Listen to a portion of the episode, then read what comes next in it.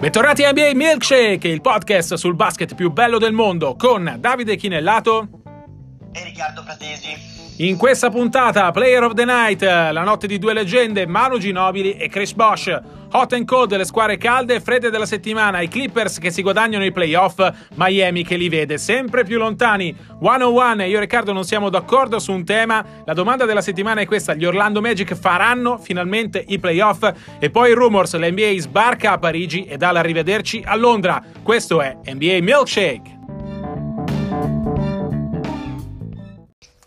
Questo è Player of the Night, il giocatore della notte lo sarà Riccardo Manu Ginobili, il giocatore della notte perché gli Spurs questa notte contro Cleveland ritireranno la sua maglia numero 20.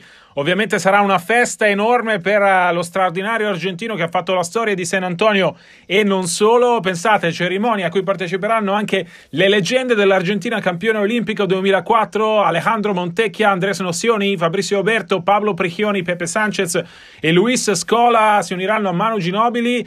Per l'occasione Tony Parker ha preso il volo di ritorno da Charlotte a San Antonio ed ha volato con la sua ex squadra. Riccardo, tu hai vissuto a San Antonio per un anno, più di tanti altri, puoi raccontarci che cos'è Manu Ginobili per gli Spurs, per la cultura Spurs in generale? Ma è tutto, perché comunque Manu, intanto vi saluto da, da Miami, sulle ultime ore sto per tornare, è tutto, eh, è un giocatore simbolo al di là dei grandi successi conquistati, conquistati sul parquet ha saputo integrarsi con la comunità texana e ovviamente in particolare modo con quella mm, latina, ispanica in maniera straordinaria è uno di loro ecco. Mentre uh, Parker è stato un grande campione ma uh, un pochino uh, fuori dagli schemi della città e Duncan è stato il, il campione straordinario ma eh, se vogliamo di basso profilo, taciturno, eh, eh, Manu Ginobili ha incarnato, lo raccontavo anche in 30 su 30, io l'ho seguito da Sacramento nell'annata 2014-2015 e lui è stato veramente uno di loro, uno, dei, eh, eh, di, di, uno degli abitanti, di, dei residenti di, San Antonio, ecco, si rivedevano eh, al meglio nella persona Manu Ginobili prima ancora del giocatore straordinario. Un giocatore che ha segnato un'epoca non solo in NBA, lo ricordiamo ovviamente in Italia prima di cominciare la sua avventura americana con la Viola Reggio Calabria e con la Virtus Bologna, lo ricordiamo, lo dicevo prima, campione olimpico con, l'Argentina nel 2004 e eh, medaglia d'argento al Mondiale 2002. È quello un po' che lo rivelò agli Stati Uniti. Ricordiamo anche, Riccardo, le perplessità che c'erano su Ginobili al momento del suo arrivo a San Antonio. C'è un meraviglioso documentario con uh, Duncan, Parker, Ginobili e Pop di qualche anno fa, in cui quando si parla di Ginobili, Duncan confessa che uh, pensava che fosse uno dei tanti esperimenti europei di Pop, ma hanno portato la fantasia nel sistema militaresco messo in piedi a, a, San Antonio da Greg Popovich e ha spianato la strada anche poi al nostro Marco Berinelli, di cui è stato prima mentore in Italia e di cui poi è stato apripista in, uh, a San Antonio, perché ovviamente Manu ha portato quella fantasia, quell'imprevedibilità, quell'aggiunta al sistema appunto molto inquadrato di Popovic che ha reso irresistibili gli Spurs, ma ha anche permesso a chi è venuto dopo di lui di giocare con più libertà, di far capire a Pop che la libertà può far parte anche del suo sistema. Sì, Manu da buon ehm, eh, latinoamericano caliente ha portato il peperoncino diciamo, a San Antonio. Um, diciamo che gli americani, diciamo anche che gli americani sono ricascati come all'epoca avevano sottovalutato Ginobili che era il giocatore più forte che giocava in Europa all'epoca adesso hanno sottovalutato nel 2019 18-19 eh, Luca Doncic quando dal miglior giocatore d'Europa eh, è arrivato in NBA purtroppo non hanno imparato minimamente la lezione e continuano a pensare che esista l'America e poi fuori ci siano altre terre eh, sconosciute in cui eh, infuria la barbarie. Eh, la realtà è che eh, Manu Ginobili, come dici tu, è stato forse l'unico, anche più di Duncan, capace di a rendere eh, flessibile un sistema, quello di Popovic, che è di una rigidità eh, straordinaria abbinata a un'efficienza straordinaria, come dimostrano anche i risultati di questa stagione ottenuti con un organico ben inferiore a quello dei tempi di gloria, eh, dei Glory Days di Manu Ginobili, Timmy Duncan e Tony Parker. Facciamo un salto da, da Hall of Famer all'altro, Riccardo, perché se Ginobili entrerà nella Hall of Fame ovviamente una volta ehm, che passeranno i tempi giusti, eh, c'è un altro grande campione che eh, nella Hall of Fame ci entrerà appena possibile e parlo ovviamente di eh, Chris Bosch. Bosch a cui gli Heat hanno dedicato una serata speciale martedì durante la partita contro Orlando. La sua maglia numero uno è salita al soffitto dell'American eh, Airlines Arena e eh, Bosch rappresenta con Dwayne Wade e LeBron James ovviamente il simbolo dell'epoca d'oro dei Miami Heat. Tu Riccardo eri alla festa di Chris Bosch, raccontaci un po' l'atmosfera eh, e quello che è stato l'omaggio del pubblico degli Heat a Bosch. Sì, è stata straordinaria, uh, ragazzo un texano atipico, parlavamo di Texas, eh, rimaniamo in tema, atipico perché posato, perché è un ragazzo molto di stile dentro e fuori dal campo e in questa NBA di adesso secondo me sarebbe stato un pesce nell'acqua. Era paradossalmente l'NBA più adatta alle sue skills alle sue caratteristiche. È un giocatore capace lungo capace di giocare dentro fuori e soprattutto anche fuori.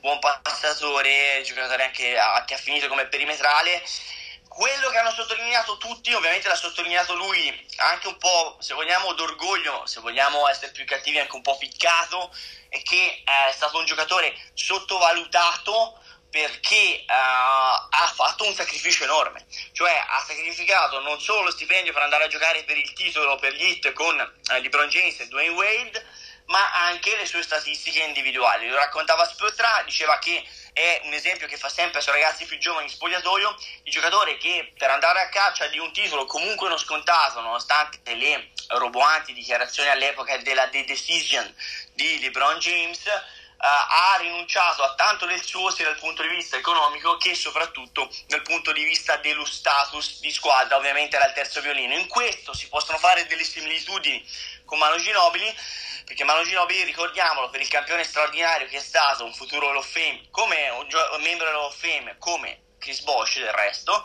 eh, è un giocatore che ha accettato di partire dalla panchina in maniera permanente da terzo violino dietro Duncan e Parker. Su Bosch ovviamente ci sono tante cose da dire, non dimentichiamo anche il suo passato importante con i Toronto Raptors, la squadra che l'ha portato in NBA come chiamata numero 4 di quello storico ormai draft 2003. Eh, c'è anche da ricordare, il, come dicevi tu Riccardo, giustamente Bosch è stato molto sottovalutato, era il terzo dei, dei Big 3 di Miami, ma eh, nella sua storia a Miami resteranno sempre due immagini. Il primo è il rimbalzo clamoroso clamoroso di, di gara 6, quello con cui serve poi a Ray Allen la palla del pareggio, con, quando già era pronta la festa per uh, San Antonio campione. Uh, cosa che invece poi non è successa, ricorderete sicuramente quella storica partita con la tripla di Ray Allen e poi il fatto che abbia deciso uh, di rimanere a Miami anche quando LeBron se n'è andato nell'estate 2014. Sembrava destinato a partire con Houston pronta allora a fare carte false per averlo, invece ha deciso di legarsi a Miami dove poi è arrivata anche la fine prematura della sua carriera. Non è solo per questo ovviamente che merita di avere la maglia ritirata, Bosch rappresenta anche per quello che è stato fuori dal campo un ragazzo uh, divertente, lo ricorderete, lo avrete visto anche in questi giorni, i suoi uh, video bombing sono diventati storici, uh, merita sicuramente l'omaggio di tutta Miami. Sì, a proposito di quel, di quel, rimbalzo, lui ha parlato, lui stesso, è stato autoreferenziale, ha parlato di rimbalzo più importante della storia del gioco ed era molto orgoglioso di aver preso quel rimbalzo in attacco che poi eh, diciamo è scaturito nella tripla di Allen che ha portato gara 6 delle finals 2013 al supplementare e poi ha, ha cambiato l'inerzia di quella serie che è finita con il trionfo degli Heat anche se poi l'anno seguente gli Spurs hanno saputo eh, prendersi una rivincita sportiva eh, fondamentale. Questo è Hot and Cold, le squadre calde e fredde della settimana. Non c'è ancora più calda, Riccardo, in NBA dei Los Angeles Clippers. Playoff in cassaforte, matematicamente, anzi aritmeticamente, se no mi bacchettano qui in gazzetta, aritmeticamente conquistati con la vittoria a... Uh, Minneapolis celebrati con quella splendida festa negli spogliatoi in cui Doc Rivers ha passato a Danilo Gallinari la bottiglia di champagne con cui innaffiare i compagni. Sono questi due, a mio parere, Riccardo, i grandi protagonisti della stagione dei Clippers. Doc Rivers da una parte che ha saputo tenere dritta una squadra eh, che è stata modificata, è stata rivoltata come un calzino durante la trade deadline. Uh, Rivers ha dato un'identità precisa ai Clippers sia prima di quella rivoluzione che dopo, mentre Danilo Gallinari sta giocando la miglior stagione della sua carriera. I Clippers hanno conquistato i playoff con 11 vittorie su 12, Gallinari viaggia oltre 24 punti di media e la sconfitta dei Clippers è arrivata nell'unica partita in cui Gallo non ha giocato. I Clippers uh, vogliono addirittura scalare le posizioni nella Western Conference cercare di arrivare il più in alto possibile per sognare di passare il primo turno. È possibile secondo te, Riccardo? Secondo me no, però uh, mi tolgo idealmente il cappello di fronte alla stagione dei Clippers. Uh, Doc Rivers aveva fatto già un mezzo capolavoro lo scorso anno, stavolta il capolavoro è stato completo eh, Gallinari era stato dato troppo presto per finito, anche con una certa acrimonia, c'è chi, diciamoci la verità, anche in Italia non le ha perdonato eh, il pugno che lo ha tolto eh, e la frattura poi della mano che lo ha tolto di mezzo in nazionale in un recente passato. Eh, secondo me sui Clipper sono due cose da dire. Eh, una, e ne avevamo accennato anche in passato, sul milkshake stanno un po' forse aprendo una tendenza nuova, rivoluzionando il modo in cui tanti front office proveranno ad affrontare il futuro, nel senso che eh, sono riusciti a alleggerire e a ricavare dello spazio salariale eh, pur continuando a vincere. È una strada difficilissima, forse la stessa dirigenza Clippers non se l'aspettava neanche, magari si aspettava di prendersi la eh, scelta eh, di lotteria al prossimo draft, invece eh, Doc Rivers e il suo gruppo sono riusciti parallelamente non solo a continuare a vincere ma a cambiare marcia. Ecco, questa potrebbe essere di, diciamo una tendenza nuova rispetto al tanking ehm, da, da, emulare poi per altre, per altre franchigie eh, NBA. L'altra cosa è, è, stata resa possibile dal fatto che ci sono due giocatori molto eh, sottovalutati dal punto di vista economico, cioè che hanno degli accordi eh, di lusso, che vanno di lusso eh, per i Clips, che sono eh, Lou Williams e Montrezl Harrell. Eh, sono due ragazzi che hanno fatto una stagione straordinaria per Williams in back to back perché anche l'anno scorso è stato favoloso ha sfiorato lo Star Game e due ragazzi che sono venuti via pochissimo. E, e chiaramente diventa facile quando hai due giocatori che stanno uh, performando a livelli eccellenti e che sono pagati tra virgolette briciole per quelli che sono gli standard gli stipendi mm, delle stelle o comunque dei giocatori NBA. C'è un altro nome Riccardo che mi piace fare quando si parla dei Clippers, io ho analizzato il loro capolavoro eh, in NBA Insider eh, commentando per la Gazzetta dello Sport citavi Williams e Arel allora le cifre Williams è sotto contratto uh, per 8 milioni nella prossima stagione Arel per 6 l'altro nome che mi piace fare è quello di Shea Gilges Alexander point guard matricola cresciuto tantissimo nel corso della stagione, uno su cui Doc Rivers ha puntato fin dall'inizio di questo uh, capolavoro Clippers e che sta chiudendo in crescendo. Le ultime partite di Shea uh, sono assolutamente uh, una, un piccolo capolavoro anche quello, non, non c'è rookie wall, non, c'è, non ci sono difficoltà, non ci sono Uh, quei problemi che di solito le matricole hanno quando arrivano alla parte finale di una stagione lunga 82 partite. Gilgius Alexander rappresenta probabilmente con Landry Chamé e Ivica Zubac il futuro dei Clippers, che non passa solo per i due grandi free agent che potranno comprare in estate, ma per un nucleo giovane, eh, Alexander, Chamé e Zubac appunto, a cui si aggiunge Lou Williams, a cui si aggiunge Arrel che eh, probabilmente non vincerà il premio di sesto uomo dell'anno che è già di Williams, ma è candidabile e candidato a mio parere a quello di eh, giocatore più migliorato, due grandi free agent possono trasformare questa squadra in un capolavoro. Adesso però secondo me nella dirigenza c'è il dubbio perché questo Gallinari che si sta dimostrando leader in campo e fuori, che sta mettendo dei numeri importanti, è passato da essere considerato il prossimo sacrificabile per arrivare ai due free agent a pensare che magari lui accanto a una stella può trasformare i Clippers in vincenti. Secondo te come, come può finire l'estate dei Clippers? Eh, secondo me l'estate dei Clippers dipende molto eh, da, da, quanto eh, questo nuovo processo Clippers, eh, anche con Jerry West in regia, dietro le quinte, ma non solo, con Frank, eh, è eh, comprato, tra virgolette, come si dice negli Stati Uniti, to buy,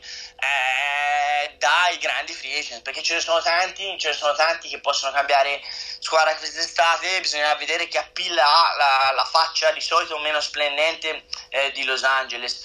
Vorrei spendere un'ulteriore parola su Zubac perché ce l'avamo espressi in maniera, perlomeno io, in maniera come al solito senza peli sulla lingua, eh, sullo scambio Muscala, Zubac, eh, cioè togliete il vino a Magic perché onestamente eh, è stata una delle trade più vergognose fatte negli ultimi anni. È vero che Zubac poi magari dovrà essere pagato perché comunque e non sai magari il reale valore rischi di pagarlo di più di quanto potrebbe poi valere in prospettiva ma è stato un giocatore che ha insegnato il cambio di marcia per i Clippers onestamente Muscala per chiunque l'avesse visto giocare hanno preso Muscala e Bullo che onestamente sembrano eh, come aver preso due giocatori al buio in un qualche gioco, qualche quiz televisivo senza sapere come, come senza averli mai visti. Ecco, onestamente non sono giocatori da Lakers e Zubac è stato l'arma in più della seconda parte di stagione dei Los Angeles Clippers. Clippers caldissimi, quindi andiamo però a cercare la squadra fredda in NBA e vengo da te Riccardo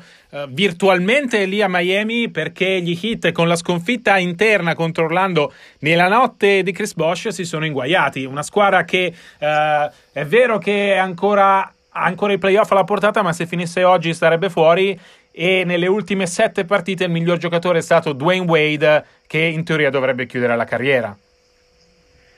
Eh, eh, si chiamano hit, ma eh, li ho visti male. Mh, mm, alla serata dedicata a Chris Bosch erano sopra anche, se non sbaglio, più di 17 punti.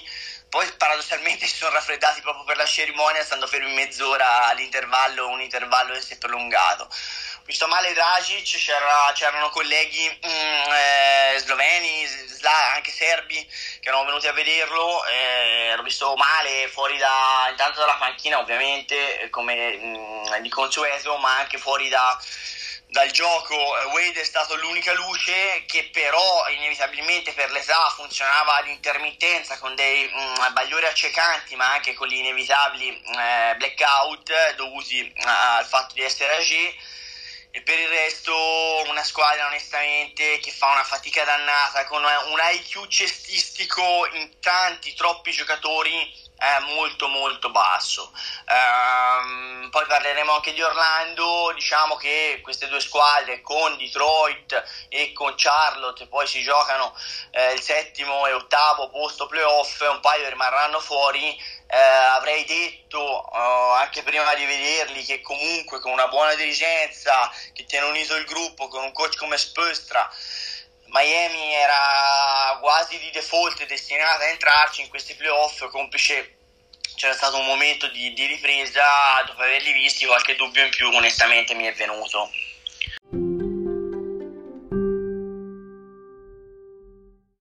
Questo è 101 io e Riccardo non siamo d'accordo su un tema. Il tema della settimana è se gli Orlando Magic faranno o meno i playoff.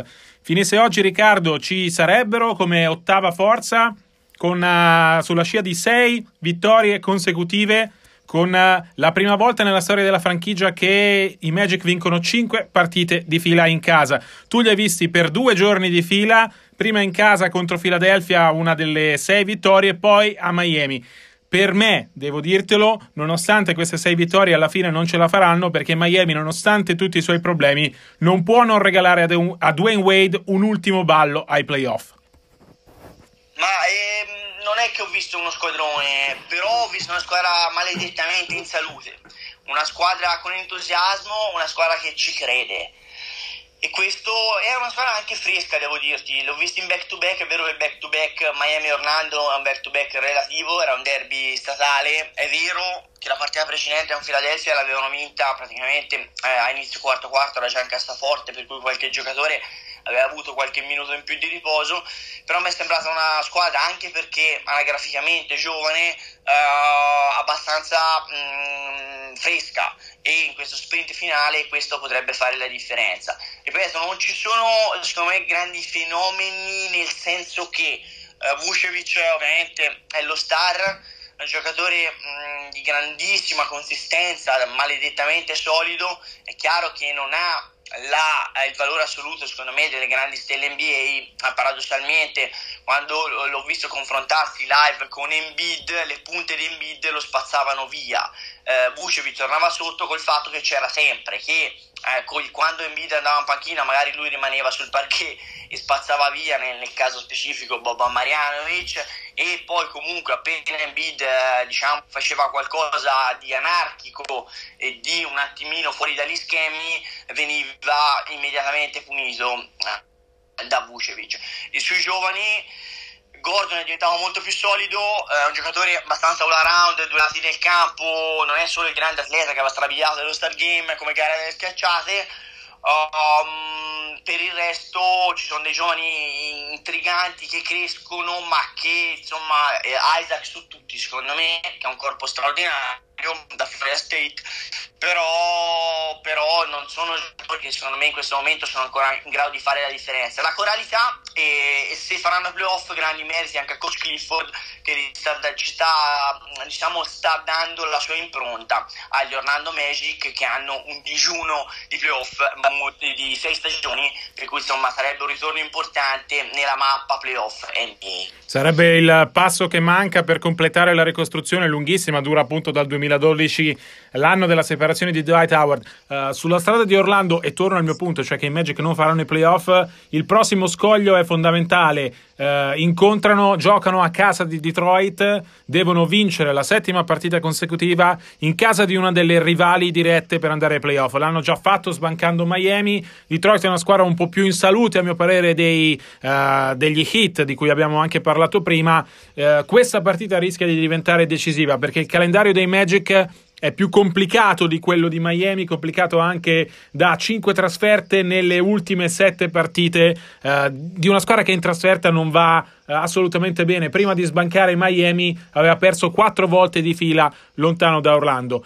Um, per quanto questa squadra possa, a mio parere, aver trovato un entusiasmo che non aveva a inizio stagione con queste 6 vittorie, rischia in caso di sconfitta a Detroit di perdere tutto l'entusiasmo. Dall'altra parte c'è invece una squadra come Miami eh, che ha tanti problemi ma che ha un giocatore stellare come Dwayne Wade che sta tenendo eh, il meglio per il finale. Questa è la sua ultima stagione, lo sappiamo. Eh, faccio fatica a immaginare una coda senza playoff. Miami glielo deve, deve a Wade quest'ultimo grande palcoscenico, questo finale in grande stile ai playoff. Eh, trovo davvero difficile pensare uno che Wade non continua a giocare così fino alla fine di stagione, eh, due che Spolstra e gli Hit non trovino le energie necessarie e la testa necessaria per chiudere il finale di stagione in crescendo e portare Wade agli ultimi playoff della carriera.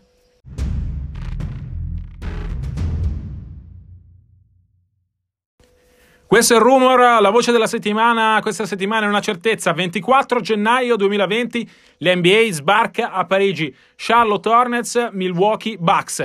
È la tradizionale ormai partita di regular season che l'NBA fa in Europa dal 2011, non più a Londra ma a Parigi. È un tentativo di espandere il grande successo dei Global Games nella capitale britannica, dove l'arrivo dell'NBA, il ritorno periodico dell'NBA ha contribuito a far crescere il basket. Ovviamente la Francia e il basket hanno un rapporto diverso rispetto a quello tra Regno Unito e basket. L'NBA è una realtà, i giocatori francesi sono eh, quelli che eh, il contingente più numeroso eh, degli stranieri europei in NBA. Però è un altro passo, Riccardo, verso la globalizzazione di questa lega che, come ama ripetere il commissioner Adam Silver, è una lega globale basata negli Stati Uniti. Esatto, insomma, basta vedere Stavamo, stavamo, celebrando Manu Ginobili, lo sta, soprattutto lo celebreranno stanotte in Texas. Eh, abbiamo visto quello che, è, mm, quello che, è, stato il rookie sensation eh, Luka Doncic. È una lega globale come giocatori, ma soprattutto come audience. Insomma, poi con i League Pass in tutto il mondo la gente si fa le nottate o quello che è a seconda del fuso orario. Eh, è sempre paradossale lo racconto sempre, un po' l'ho raccontato anche nel mio libro, quando sono, insomma, nei vari anni, da, nei quattro anni da arbitrator in America, nelle tre piazze diverse, eh, i colleghi americani, mm, e si torna anche al discorso che facevo prima, che sono ancora convinti che esiste solo l'America, mi chiedevano tutti, in, appunto, in momenti diversi, come mai fossi così preparato informato su, sull'NBA, ma tu come fai? Guardate che voglio dire, internet esiste, nel senso che ovviamente il valore aggiunto di fare la cronaca sul posto è straordinario ed è incredibile, ma è ovvio che delle, una formazione di base ormai non solo a livello nostro giornalistico ma anche molto molto molto approfondita è possibile farla e questo vale a maggior ragione ehm, per i fans e quindi vale a maggior ragione grazie soprattutto a dei fenomeni eh, come dei giocatori simbolo l'ultimo grande europeo prima di Doncic e probabilmente vincerà quest'anno l'MVP eh, si chiama Giannis Antetokounmpo, giusto? Questa magari è una storia per la prossima puntata perché sull'MVP non sono non la penso come te, però ecco ah, ma, ah, ma fammi capire, hai connotati con una barba. Sì, diciamo, diciamo, che se non è greco è barbuto. Eh, torniamo... Ah, okay. È irsuto, ok. È irsuto, torniamo però, torniamo però a Parigi perché questa... Ehm, questa è, eh, diciamo, la partita la partita che l'NBA portava in, uh, portava in, Europa ogni anno, la portava a Londra quest'anno a Parigi. Non è una bocciatura per Londra, è semplicemente una, un primo tentativo di espansione. Nella testa dell'NBA c'è di portare in un futuro prossimo una seconda partita di, di regular season in Europa. Il commissioner Silver ne ha parlato due mesi fa a Londra. Eh, l'opzione di avere due gare era già sul tavolo per la stagione 2019-2020, non si è riusciti e l'NBA vuole espandersi comunque a Parigi, vuole portare una partita di regular season in Francia. Um, ci si aspetta, come è stato per Londra, uh, dei sold out. In ogni singola partita di Londra i biglietti sono andati esauriti in pochi minuti, ma l'NBA aveva voglia dopo tanti anni di provare una nuova piazza. Perché Parigi? Perché uh, la uh, arena, la Accor Hotels Arena, che è l'arena di Bercy dove l'NBA è già stata per partite di pre-season, è l'unica altra in Europa assieme all'O2 di Londra adatta per ospitare partite di regular season. Eh, il messaggio è sempre il solito per i fan italiani: se vogliamo partite di regular season in Italia a Milano e sappiamo quanto l'NBA eh, abbia Milano sul suo radar, dobbiamo chiedere a, a, gran voce che venga costruito un palazzo adatto all'NBA che in questo momento non c'è né a Milano né nel resto dell'Italia.